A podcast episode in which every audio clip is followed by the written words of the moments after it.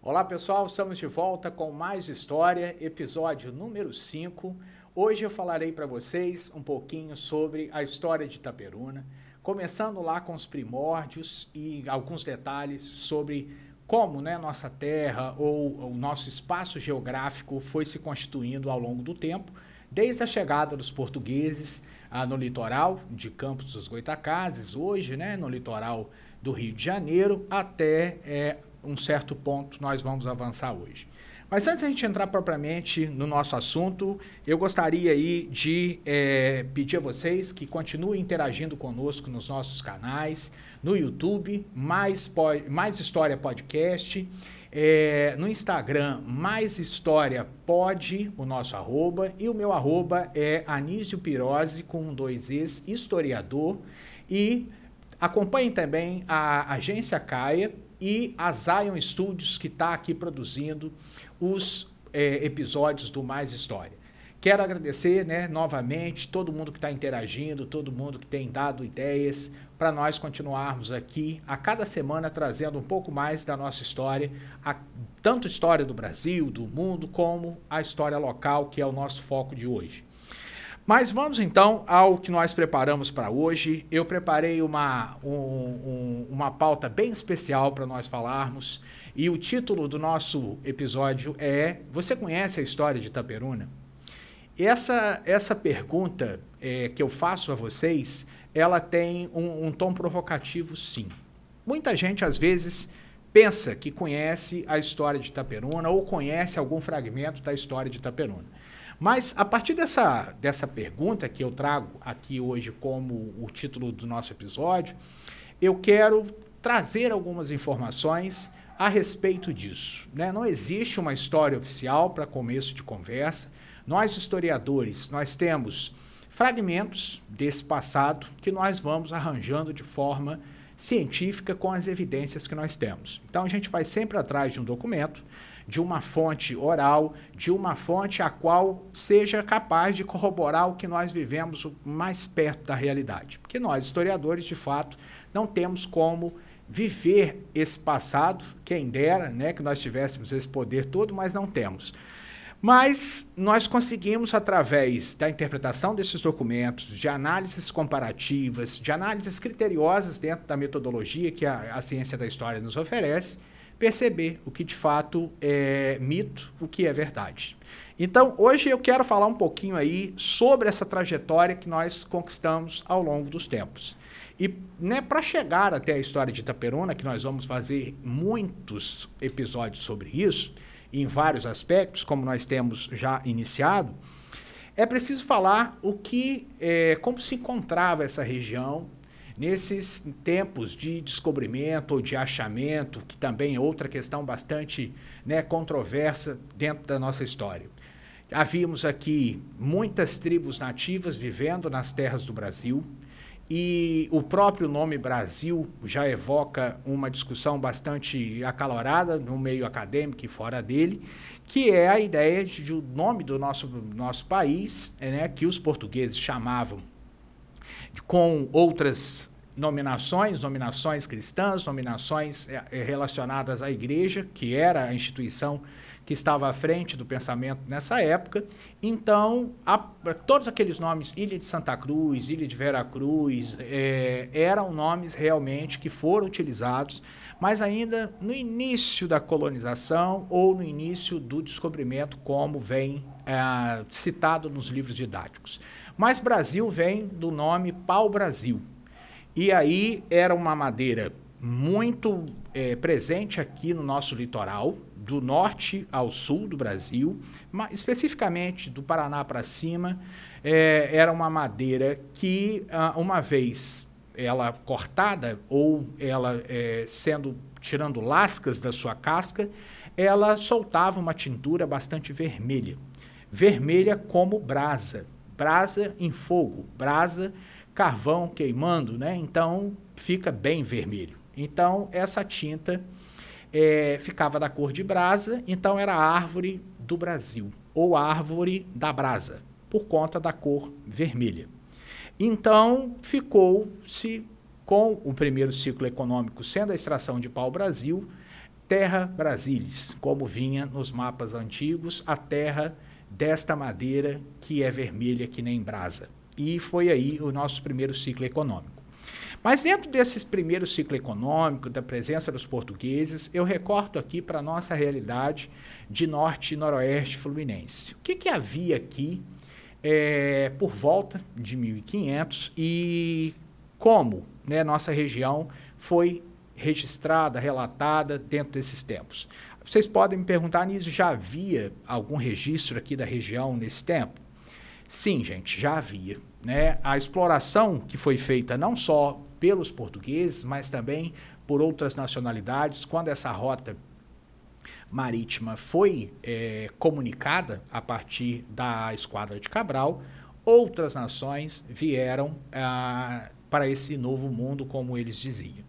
Então, tem vários relatos de vários viajantes, vários navegadores que navegaram nessa costa brasileira e passaram pela região é, de norte a sul do país. Então, reunindo essas informações, hoje nós temos muito mais informação a respeito desse momento que nós chamamos de Brasil colonial. E aí nós temos registros franceses, nós temos registros ingleses, nós temos registros holandeses, nós temos registros de outras nações que competiam com Portugal para realmente ocupar ou explorar esse território aqui no Novo Mundo. E falando em competição, vale um registro aqui para a gente começar a conversar, que é ah, aquilo que a gente estuda lá no ensino fundamental e reforça no ensino médio, que é a questão do Tratado de Tordesilhas e as capitanias hereditárias. Aí você fala, nossa, agora você foi buscar longe, Anísio. Tratado de Tordesilhas e capitanias hereditárias, eu mais ou menos lembro que é. E aí, gente, quando nós falamos de Tratado de Tordesilhas, muita gente lembra de um mapa com risco no meio, um mapa da América Latina com risco no meio, é, onde a, o centro do Brasil, a leste, em direção ao mar, pertencia a Portugal. E do centro do Brasil para oeste, pertencia à Espanha.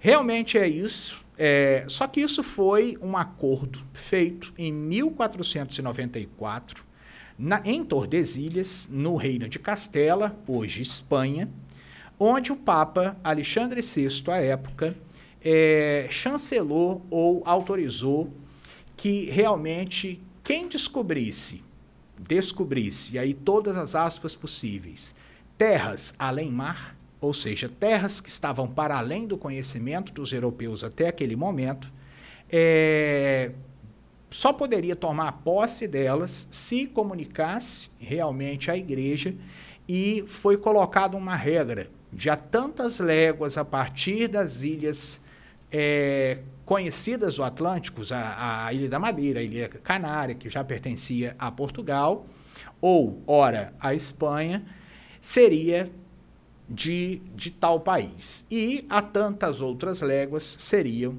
de, de outro país. Lembrando que esses países só seriam reconhecidos como donos desses, dessas novas terras com reconhecimento da igreja, do papado. E isso foi colocado num documento chamado Tratado de Tordesilhas, em 1494. Por que isso? Porque várias pessoas estavam, várias nações estavam entrando ah, pelo Atlântico a partir das rotas que Colombo foi o pioneiro em fazê-las. Né? Em 1492, Colombo chega à América Central, navegando com suas três caravelas em nome da coroa espanhola, ele sendo um navegador genovês, portanto italiano, mas ele vai em nome da coroa espanhola. Então começa uma disputa entre Espanha e Portugal, que eram os pioneiros na navegação nesse momento de início, fim do século XV, início do século XVI. E aí, gente, nós entramos nessa história. Você vai falar, nossa, o que que Itaperuna ou norte ou noroeste fluminense tem a ver com isso? Gente, os nossos primeiros registros oficiais vindos né, de um documento envolvido nessa questão de divisas e de pertencimento, de reconhecimento da Europa, está dentro da lógica do Tratado de Tordesilhas e dentro da lógica do Tratado do que depois veio se chamar capitanias hereditárias dentro do reino português. Acatando o Tratado de Tordesilhas, gente, o rei de Portugal, é, a partir da chegada de Cabral em 1500, né, em 22 de abril de 1500, 21 de abril, 22 de abril de 1500, em Porto Seguro, tendo contato com os primeiros eh, povos originários, os uh, tupinambás, começa-se a nossa história a partir do ponto de vista europeu. Lembrando que eram mais ou menos, algumas fontes citam que eram 10 milhões de eh, nativos que moravam aqui no território brasileiro, de muitas tribos com diversas culturas, de norte a sul, de leste a oeste, nós tínhamos ocupação humana aqui na, a, na América, especificamente aqui no Brasil, nós tínhamos muitos nativos. E com a chegada desses portugueses, liderados aí por Cabral, em, é, em Porto Seguro, essa história começa a ser desenhada da maneira como nós aprendemos. Hoje nós temos mais elementos para rediscutir, para repensar, para revisitar essa história, como a gente vem conversando aqui nos episódios que gravamos a, até hoje. Mas em 1530 é, foi definido em Portugal, ah, já era reconhecidas as terras que pertenciam a Portugal a partir da chegada de Cabral, já estava a Espanha, já havia também conquistado o, o seu território, que o Tratado de Tordesilhas ah, apregoava, e Portugal assume o seu legado. Mas Portugal, gente, não assume esse legado, que não é pequeno, imagine o tamanho da, de, dessas posses, de imediato. Portugal não assume o Brasil, ah, ou a colônia do Brasil, como é o termo correto, do dia para a noite. Primeiro, Portugal é um reino pequeno, uh, não tinha finanças para manter uma colônia desse tamanho e os interesses eram de exploração. Diferentemente da Espanha, que eram principados, nos quais alguns eram bastante ricos por conta do comércio mediterrâneo, eh, tinham recursos para ocupar essas terras que agora eh, haviam se apossado no Novo Mundo e trouxeram uma estrutura aqui para a América. Os portugueses não.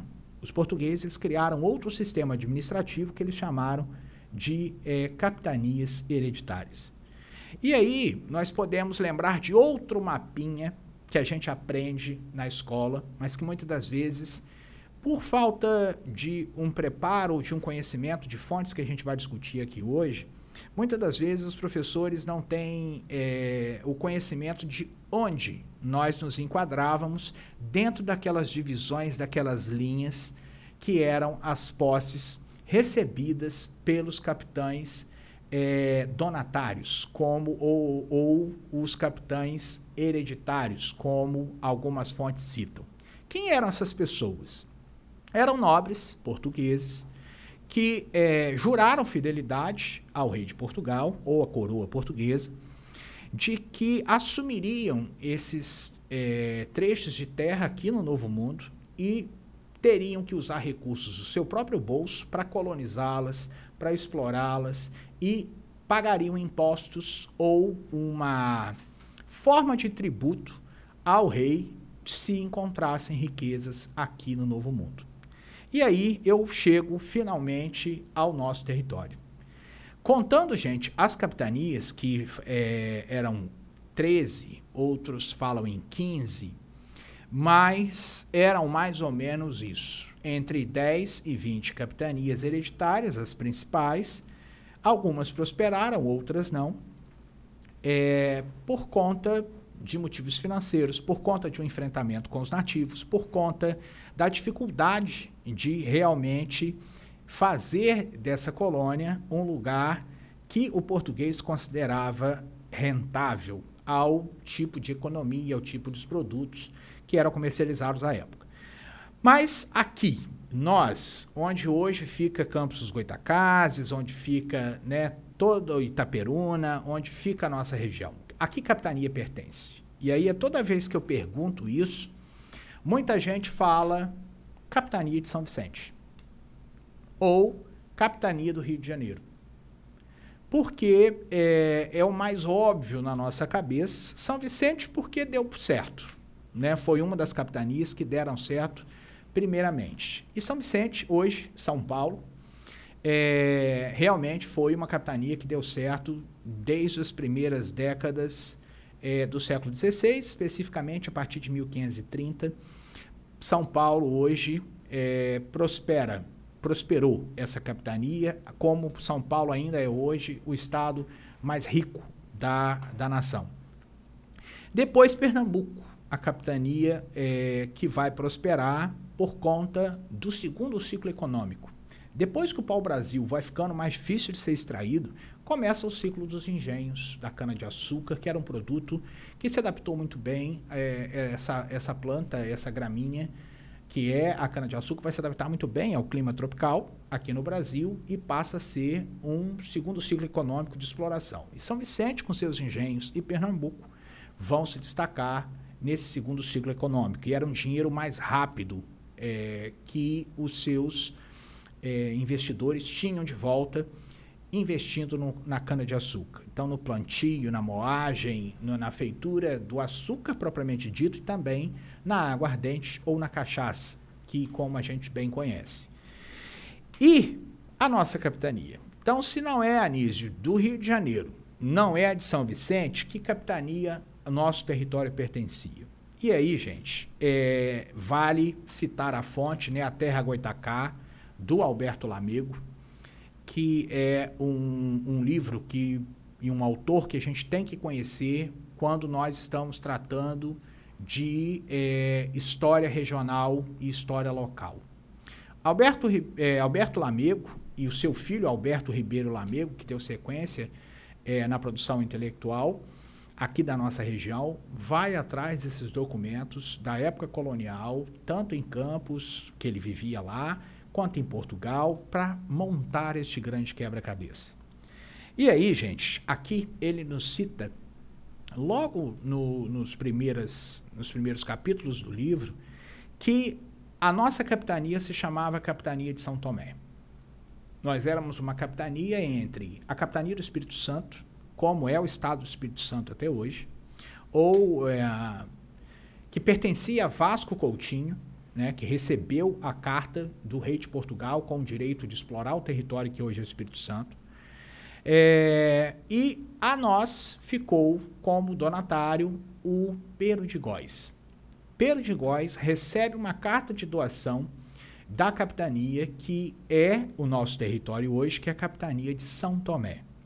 E São Tomé por conta do Cabo de São Tomé, que é essa extensão né, de terra continental aqui na costa de Campos, onde fica o farol de São Tomé, e justamente tem um farol ali para direcionar as embarcações que já vinham desde esse período colonial, para que se atentasse que ali havia uma extensão de terra proeminente, né, dentro do mar, para que não é, encalhassem, que não naufragassem com as correntes que ali são bastante intensas, assim como em Cabo Frio, né, na capitania do Rio de Janeiro. Então, esses cabos é, tinham ali um alerta, desde o tempo das primeiras navegações, de que era uma região que precisava de mais atenção dos navegantes. Então, o Cabo de São Tomé vai virar o nome, primeiramente, da nossa capitania, Capitania de São Tomé.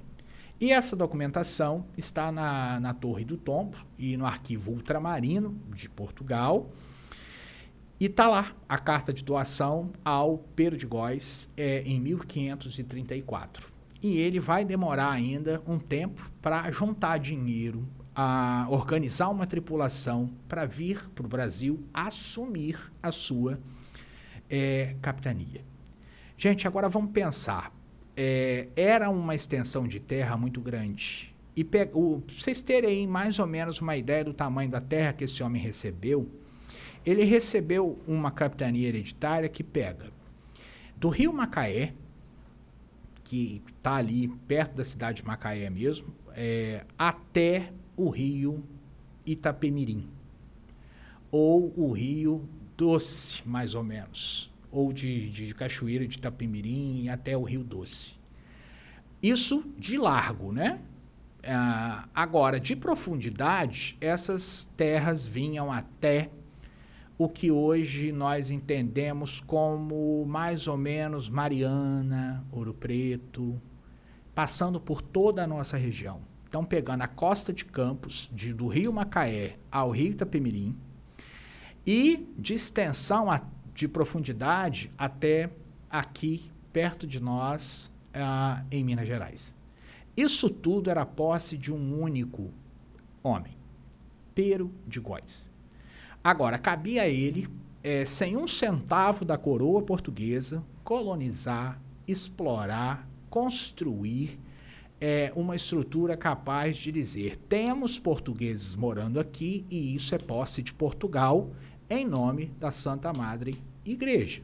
Então, portanto, todos tinham que ser cristãos, todos que tinham que ser fiéis ao rei ou à coroa portuguesa, e a partir daí é, mostrar que essas terras não estavam abandonadas. Porque, segundo o Tratado de Tordesilhas, se isso acontecesse, outra nação podia pleitear esse território.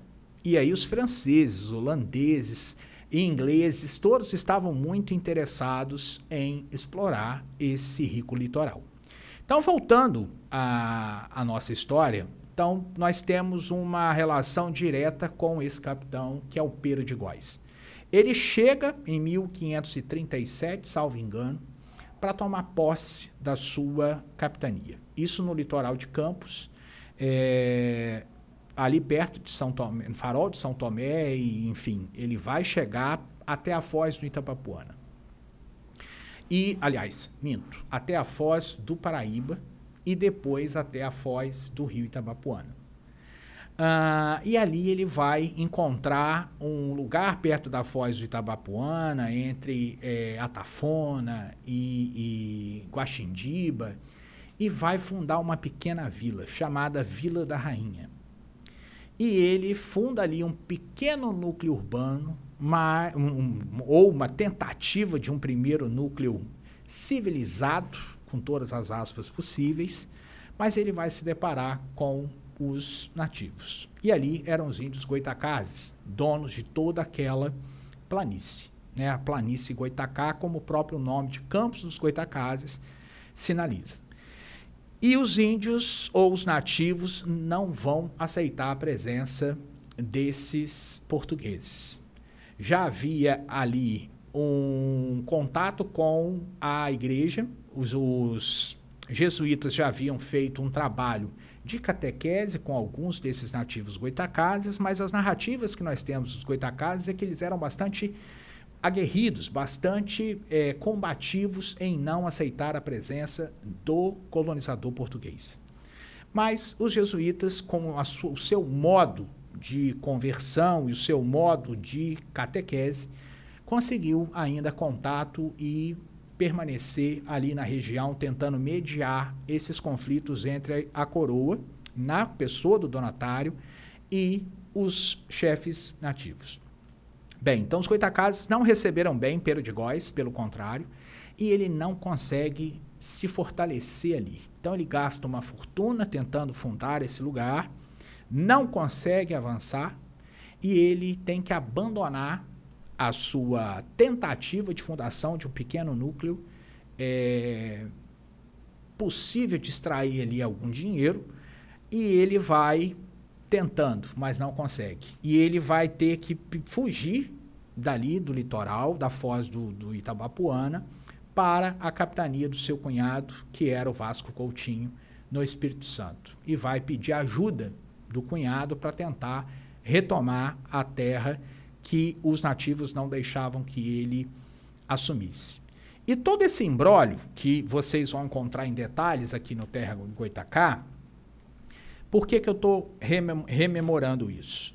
Gente, nós temos registros, então, oficiais da nossa região desde 1534. Não é de hoje que nós, é, a nossa história não brotou do nada. Tem todo um propósito, tem todo um sentido ah, o nosso passado. Primeiro, estamos falando dos povos originários, e aqui não são poucos. De Campos para cá, até o território de Itaperuna, nós tínhamos várias tribos e subgrupos linguísticos, culturais, religiosos dentro das grandes nações. Os goitacazes eram realmente uma tribo bastante grande, mas nós temos os coroados na região de São Fidélis e Cambuci.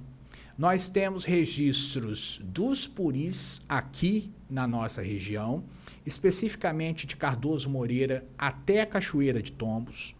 Nós temos é, os Guarulhos, que eram também um subgrupo da nação Goitacá, nós temos outras denominações que nós não sabemos ao certo se eram índios ou nativos é, confundidos entre os, os goitacazes ou se realmente eram tribos separadas, isoladas, mas os aimorés, que também estão aqui no Espírito Sul do Espírito Santo e norte do Rio de Janeiro, que está ali e eram inimigos mortais dos goitacazes. Viviam num conflito bastante intenso, os aimorés com os goitacazes.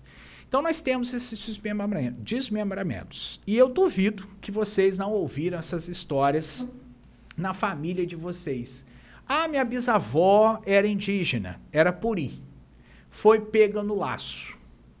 Acredito que muita gente ouviu ou ouve essas histórias na família, ou é, como eu ouvi na minha, né? Minha bisavó era bastante é, indígena, tanto no físico quanto nos hábitos. E eu ouvia que minha avó, minha bisavó tinha sido pega no laço. E na cabeça de criança, de adolescente, eu imaginava é aquela cena que a gente vê em desenho animado, né? Vem aquele conquistador num cavalo branco, laça uma indígena e fala agora vai casar comigo porque eu quero. Não é isso, gente. Pego no laço é um termo é, que não é literal, é uma metáfora. Né? Pego no laço é o mesmo que conquistar. Se, se foi de comum acordo para todos, não posso afirmar. Mas o pego no laço não é pego no laço como a gente vê em filme de bang bang americano, não. É de que o colonizador vem, laça, leva e agora é minha esposa. Não, não é por aí. Pego no laço é igual hoje o, a, a juventude usa, ah, eu estou pegando fulano, eu vou pegar fulano. É este pegar que a gente está usando hoje, que no futuro pode ser interpretado como literalmente tirar daqui e pegar sob minha posse. Era mais ou menos isso. Então, esses contatos, gente, entre o português, o indígena, o africano, que eu já vou falar já já, vão se dar o tempo todo a partir de 1534 aqui na nossa região. Como eu disse a vocês, o segundo ciclo é, econômico brasileiro é o da cana-de-açúcar. E Campos, até hoje, é conhecido como um dos maiores plantadores de quê? de cana-de-açúcar. E isso não começou é, na década de 70, 80, com a crise do petróleo na, no Oriente Médio, o pró-álcool é, da ditadura militar. Pelo contrário, é, Campos já era um grande produtor desse, é, desses produtos à base da cana-de-açúcar desde essa época. E aí o, o outra fonte que eu quero discutir aqui com vocês hoje, tentando trazer da forma mais didática possível, e eu gostaria que vocês conhecessem, é esta obra maravilhosa é, que está sob a guarda do Arquivo Municipal de Campos dos Goitacazes, Valdir Pinto de Carvalho. Vocês podem achá-los no, é, no Facebook. Né? Arquivo Municipal de Campos dos Goitacazes, Valdir Pinto de Carvalho que tem é, um documento raríssimo da colônia, que é, manuscrito, é, os manuscritos de Manuel Martins do Couto Reis, que é um estudo feito por um militar cartógrafo brasileiro, amando do vice-rei é, do Brasil, Luiz de Vasconcelos, que vai fazer um levantamento aqui da nossa região, do interior do estado do Rio de Janeiro, especificamente é, de Macaé para cima, até a capitania do Espírito Santo, ou até a província do Espírito Santo, à época, é, em 1785. O Manuel Martins Couto Reis, gente, foi um brasileiro que teve é, muito êxito no que ele fez, porque além de construir um mapa sobre a nossa região, ele também vai descrever como era a fauna, a flora, os rios, lagoas, é, os habitantes. E esses registros que ele vai fazer nessa obra, que um título é exatamente esse, Manuscritos de Manuel Martins do Couto Reis, 1785. Atentem a essa data, 1785. Eu falei para vocês em 1534, que seria aí a nossa certidão de batismo ao olho do português. Então, logo no início da colonização no Brasil, a nossa região norte, noroeste já estava lá. 1785 é um estudo minucioso por parte já des, dessas autoridades coloniais, que depois das capitanias hereditárias desfeitas, veio um capitão, veio um, um governador geral para o Brasil, em nome do rei de Portugal, e aí assumiu o fracasso que foram as capitanias hereditárias como um representante ou um vice-rei aqui no Brasil, que a essa época, em 1785, era o Luiz de Vasconcelos, que mandou fazer um estudo profundo aqui do interior fluminense para saber o que, que tinha é, e o que, que era possível ser explorado pela coroa em formas de tributos ou em realmente extração. E, gente, Manuel Martins Couto Reis, é, executando o seu serviço como militar e topógrafo, ele vai deixar detalhes nesse livro muito interessantes. A quantidade de escravizados, é, homens, mulheres, crianças, a quantidade de engenhos por conta da cana-de-açúcar, aqui o principal ciclo econômico nessa época, ele vai deixar registros de plantas e animais que não, nem existem mais na nossa região por conta da, de toda a depredação, tanto da parte da, da Mata Atlântica, da nossa é, flora, da nossa fauna, Animais que ele vai citar aqui nesse texto de 1785, e ele passou aí bons anos fazendo esses estudos, não existem mais. Nem vestígio. Né? Ele vai falar aqui de grandes felinos, como onças pardas, onças pintadas, onças, onças negras né? ou panteras. Ele vai falar de antas, ele vai falar de aves que nós nem chegamos a conhecer, a nossa geração. Anísio, onde eu encontro esse material para ler? De novo, vocês encontram lá no arquivo municipal de Campos de Goitacazes, tem a, loja, a lojinha deles que vocês conseguem comprar, tanto Terra Goitacá, são oito volumes, mas lá editou um só, que é esse aqui, já é bastante grande, que é o início, mas é um livro muito importante para quem quer se debruçar sobre esses detalhes do fundamento aqui da, da nossa região. E depois eu recomendo esta belíssima obra do Manuel Martins do Couto Reis, que vocês têm um mapa, gente. Aqui na, no, no, final do livro vem um mapa, onde aparece o nome do nosso rio Muriaé pela primeira vez. Então você tem uma cópia do mapa, que eu não vou abrir aqui, que ele é grande, que tem é, registrado o rio Muriaé, que esse é, militar conseguiu subir até a altura de, do que hoje é, nós chamamos Cardoso Moreira. E a época era chamada de Cachoeiras do Muriaé.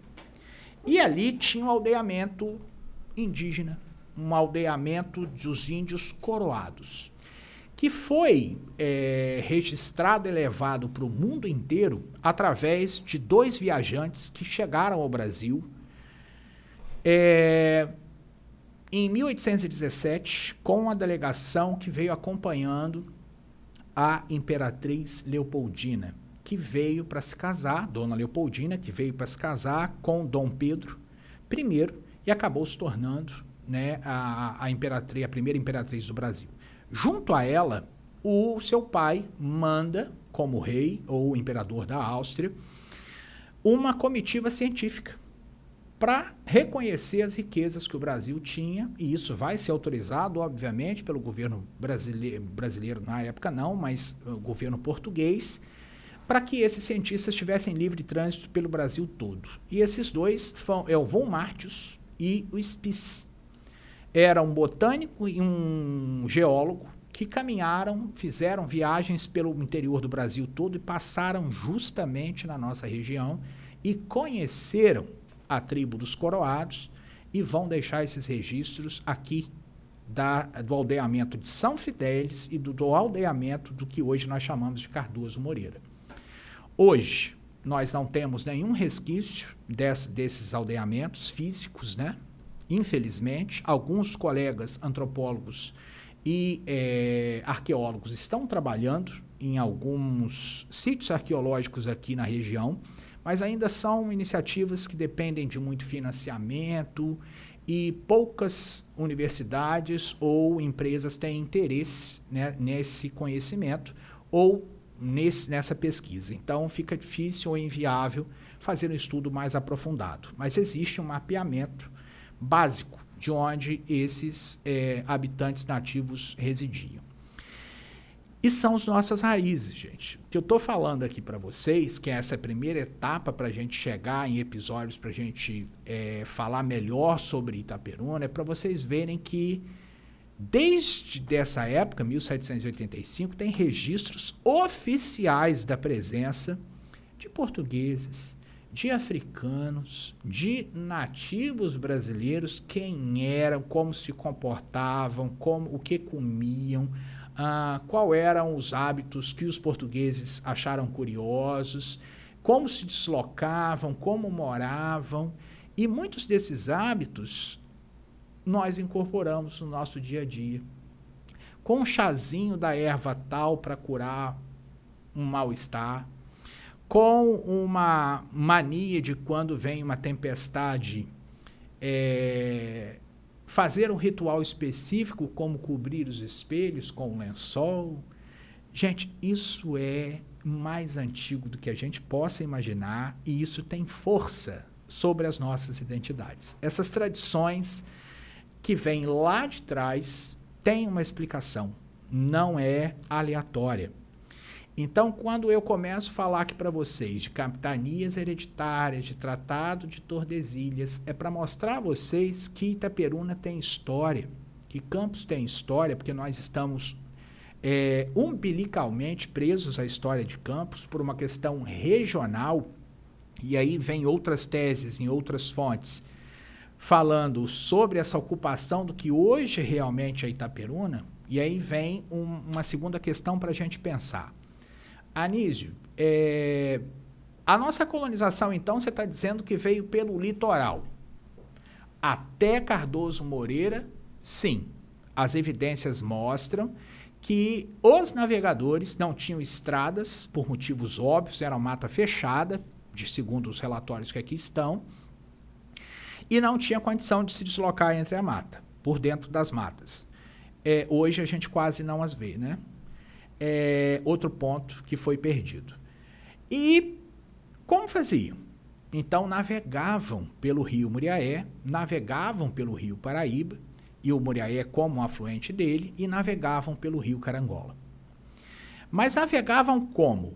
Bem, até Cardoso Moreira, nós temos um rio bastante navegável, que hoje está bastante assoreado, não é tão navegável assim, mas em outra época já houveram até vapores, navios a vapor que transportavam é, pessoas e mercadorias de Cardoso Moreira, São Fidélis até Campos, pelo rio, navegando. Tem fotos, tem documentos, tem registro de embarque, desembarque. Você fala, meu Deus, navegável Rio Moriaé, navegável o, o, o rio Pomba, navegável o rio Paraíba? Sim. Hoje não sei se é possível mais, mas no passado já foi, né? Porque era um rio mais preservado. Agora, se vocês separarem entre Cardoso e Italva, tem é, uma parte mais pedregosa no fundo do rio, E ali, quando a, o rio está baixo, a gente vê perfeitamente essas pedras bastante pontiagudas e só um filete de água do que é o rio quando ele está cheio e não tem como passar por ali com embarcações com mais de quatro, cinco pessoas a bordo, porque elas vão, os cascos vão bater nessas pedras e vão afundar. Então, até é, Cardoso Moreira, Manuel Martins Couto Reis vai mapear o rio Muriaé, porque ele sai do, uh, ele vai atrás dos afluentes, principais afluentes do Rio Paraíba, e ele, Rio Paraíba do Sul, né, que corta ali Campos, e ele vai entrar no Muriaé até a altura de do que hoje nós chamamos Cardoso Moreira. E gente, ele vai mapear uma centena de povoamentos, pequenos grupos de pessoas ou fazendas vivendo à margem desse rio, a margem esquerda e a margem direita do rio Muriaé. E sempre com engenhos, com extração de madeira, com criação de gado. E ele vai registrar cada nome de cada proprietário com suas posses num relatório que está nesse livro. Então é uma fonte riquíssima é, de um Brasil do século XVIII que dificilmente a gente encontra um documento com essa magnitude. E aí, mas ele para em Cardoso Moreira por motivos muito óbvios. Ele não conseguia subir mais o rio, que está, se tornaria muito perigoso, e ele foi alertado pelos nativos que o acompanhavam, que eram de outra tribo, era Goitacá, que não subissem, porque dali para frente o território seria dos indígenas puris. E os puris não eram amigáveis com o português. E aí tem teses bastante contraditórias sobre isso. Outros é, viajantes de outros países vão passar pela região e vão dizer o contrário, que os puris eram calmos, bem receptivos, mas o Couto Reis não se aventurou para além de Cardoso Moreira por conta de puris. E puris, gente, é um topônimo que é comedor de gente. Puri, traduzindo na linguagem é, nativa, é aquele que come gente. Então, a, o Couto Reis, bem é, alertado sobre isso, não vai querer é, experimentar se vale a pena enfrentar é, esse desafio. Então, ele para o mapeamento ali em Cardoso, mas outros viajantes vão ter contato com os puris e vão relatar, é, ora dóceis, ora mais aguerridos, mas são os nossos povos nativos originários aqui da região que vai do Rio Pomba, em Santo Antônio de Pádua, Cachoeira de Tombos, com o Rio Carangola, e aqui as margens do Muriaé até a altura de Cardoso Moreira. De lá são outras tribos que vão ser os é, donos do território ou ocupavam o território com a chegada dos portugueses. E aí, gente, eu já traço para vocês um ponto, né, que é a origem do nosso nome de Itaperuna. Itaperuna, gente, também é um topônimo, é a soma de palavras em língua é, macro-G, que é a, a linguagem que os goitacazes e os indígenas da nossa região, foneticamente falando, é, usam. E vem do topônimo Ita, pedra, Per, caminho, e Una, que é preta. Então, caminho da pedra preta. É o que significa o nome Itaperuna. Mas é, esse nome só passa a existir oficialmente em 1889, especificamente 6 de dezembro de 1889. Até então, a, o nosso território aqui tinha outros nomes. Primeiro, a Porto Alegre, por conta da primeira fazenda, foi construída aqui pelo, pelos colonizadores. Depois, é, Vila de São José do Havaí, por conta da paróquia, ou nem era paróquia ainda, mas por conta do santo de devoção que havia ah, aqui ou as manifestações religiosas que eram o santo de devoção dos colonizadores era São José. E aí sim nós chegamos a Itaperuna. Mas aí nós já estamos dando um salto na história, porque o primeiro nome era Porto Alegre. E aí nós já vamos chegar em 1834, que são os registros oficiais que nós temos da presença dos colonizadores aqui em Itaperuna. E aí, é, ainda não Itaperuna, e aí vai surgir a Porto Alegre, que aí é assunto para outro podcast que nós vamos tratar com mais é, profundidade. Que Porto Alegre é essa? Como Itaperuna vai chegar a ser Itaperuna, como ela é hoje? Mas só a Fazenda Porto Alegre já é assunto para mais de um podcast. Mas eu precisava fazer essa, esse caminho, esse percurso histórico com vocês. Então, resumindo, nós falamos hoje sobre a capitania de São Tomé, que mais tarde vai passar a se chamar capitania do Paraíba do Sul ou de Paraíba do Sul, por conta do rio. Porque, gente, outra coisa que é, tem que registrar: não havia caminhos terrestres tudo era via rio. E isso na história a gente chama de hipótese causal hidráulica. Se vocês repararem, as cidades ou os agrupamentos humanos se constroem em torno de grandes rios ou de fontes permanentes de água potável. Então, todas as cidades aqui no interior é, fluminense e a maioria das cidades no Brasil vão estar sediadas à margem de grandes rios ou as grandes civilizações no mundo vão estar à margem de, de grandes rios. Isso nós chamamos de hipótese causal hidráulica. Sem a sedentarização, ou seja, sem a agricultura, sem a pecuária, que precisa de água, nós não construiríamos nenhum é, agrupamento humano sólido, robusto e com muita gente. A gente precisa de água.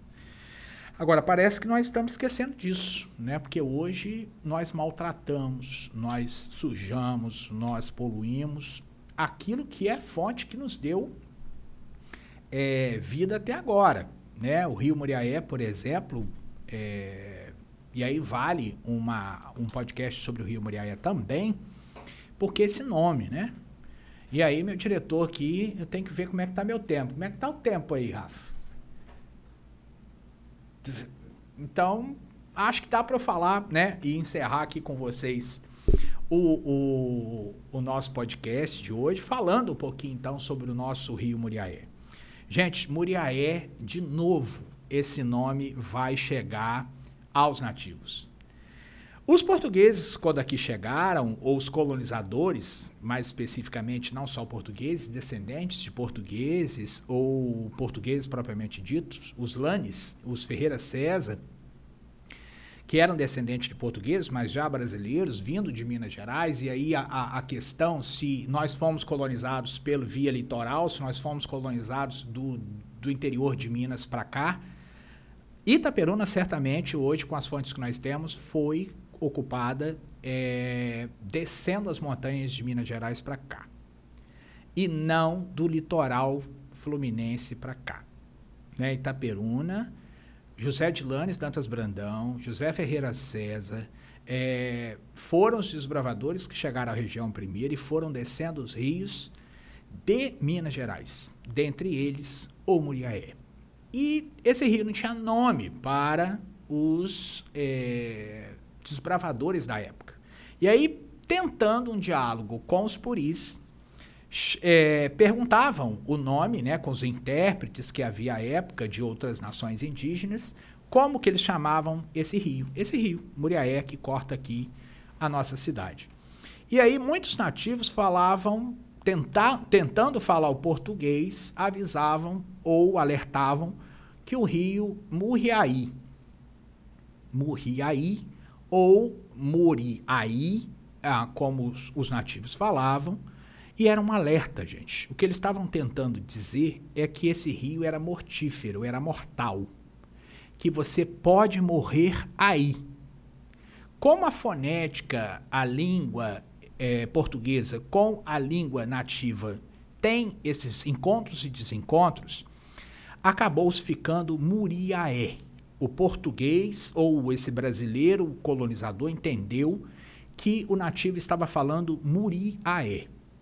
Não existe essa tradução de Muriaé uh, em idioma nativo algum. Então era uma tentativa do nativo explicar para o colonizador que se morre aí. Que se você não souber é, navegar no rio, ou se você não conhecer o, os perigos que ele oferece, seja a correnteza, seja as pedras, seja as doenças que são advindas deste rio, você pode morrer aí. Então, é, o Muriaé no passado, nos mapas, você vai encontrar Muriaé, com HE no final. Era a fonética de Muriaé, mas veio do nativo que estava tentando dizer que se morre aí, ou morre aé, porque eles não conseguiam falar. Cuidado que você vai morrer aí. Por quê, gente? Muitos morriam de doenças ah, depois das cheias. O Muriaé, como sempre, enche na época das chuvas e depois, quando ele vai voltando para o seu curso normal, ele deixa lagoas no seu entorno. E essas lagoas são águas paradas e qualquer nativo sabe que lugar onde tem água parada tem doença. E dentro é, dessas lagoas não se deve entrar, nem usar, nem consumir, nem se aproximar dessas terras, dessas, dessa, desses charcos né, que os, os colonizadores queriam explorar. Porque você poderia pegar uma malária, você poderia pegar uh, uma doença proveniente, né, de, um parasita ou um, qualquer coisa que realmente você poderia morrer em questão de dias se você não soubesse. Então o indígena sabia que água boa era água é, em movimento, que era água fresca, que era água mas essas águas em movimento também eram traiçoeiras se você não as conhecesse. Então eles avisaram, né, os colonizadores, morre aí. Então ficou-se hoje nós chamamos de Muriaé, mas vem de Morriaé ou morre aí. Então, você fala, nossa, eu nunca tinha imaginado que poderia ser isso. Para mim era uma, alguma coisa em, nome, em idioma nativo. Não é era o nativo tentando se comunicar em português de que se você não tiver cuidado com esse rio, você morre aí. E aí cabe uma reflexão, gente. É, naquela época, nós estamos falando aí da década de 30 do século XIX, se nós não tivéssemos cuidado com o rio, nós morreríamos nele pela sua natureza é, selvagem. Hoje, nós matamos esse rio. Né? E hoje, talvez, de novo, os nativos já nos avisavam: você vai morrer aí. Se nós não recuperarmos, não pensarmos que esse rio é um ser vivo, que traz vida, que traz. É, e sempre trouxe abundância para essa região, nós podemos correr o risco de morrer de novo. Né? Não só pelas doenças, mas por tudo que a gente tem feito a eles. Então, é, salvo engano, un, os únicos lugares que nós não temos aí a presença de rios, duas cidades que nós não temos rios cortando diretamente aqui no interior fluminense, aqui no noroeste, é Varriçai, que tem um, um pequeno córrego que também sofre do mesmo problema, Miracema, que também não tem um rio diretamente mais caudaloso, tem um, um ribeirão que corta a cidade. É, o resto tem o rio Carangola, e tem é, o rio Itabapuana ou o rio Muriaé é, passando dentro das cidades. Por isso, de novo, a questão da hipótese causal hidráulica, que é um nome muito pomposo para dizer que são agrupamentos de pessoas que vão sempre procurar construir civilização ou morada perto da água, porque serve como trans, meio de transporte, serve como ah, água para irrigar as plantações, para dar de beber ao gado e assim manter o sustento daquele grupo ou civilização. Né? Então, uh, chegamos ao fim desse episódio, com muita história, né? mais história sempre, e prometo né, que num, num, numa continuidade dessa trajetória histórica que nós estamos fazendo, nós vamos conversar Sobre a Fazenda Porto Alegre, né? Como era essa fazenda, onde era, que nome é esse, quem eram os proprietários, como foi essa trajetória desse primeiro núcleo urbano ou o primeiro núcleo de pessoas morando aqui que não eram os nativos por isso. E aí nós vamos entender a chegada dos africanos, nós vamos entender a chegada desses colonizadores aqui, que deram origem ao que nós chamamos hoje de Itaperuna. Né? Quero finalizar aqui pedindo a você que se inscreva no nosso canal, vai lá no uh, YouTube e coloque Mais História Podcast. Você vai ter lá os nossos é, quatro primeiros episódios é, de conversas com temas variados, mas sempre voltados para história, cultura, sociedade e, e, e, política. E também pedir a vocês que sigam aí o arroba da Agência Caia e da Zion Studios. Acompanhe o trabalho né, do, é, dos outros hosts que estão aqui dando um show, né, falando sobre diversos pontos de vistas e assuntos.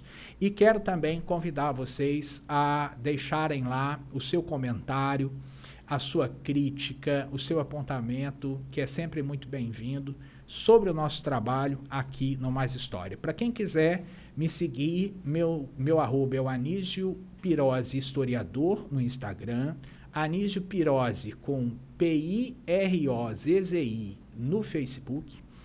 E pode lá também deixar seu recadinho, se está gostando, se tem alguma ideia. Estamos sempre à disposição para conversar sobre a nossa história. E no próximo episódio, é, que ainda é surpresa, nós já devemos ter uh, um convidado, né, ou uma convidada que está aí é, na pauta para a gente conversar com mais novidades, sempre trazendo aqui alguém para dialogar conosco. Então, mais história nas nossas vidas e até o próximo.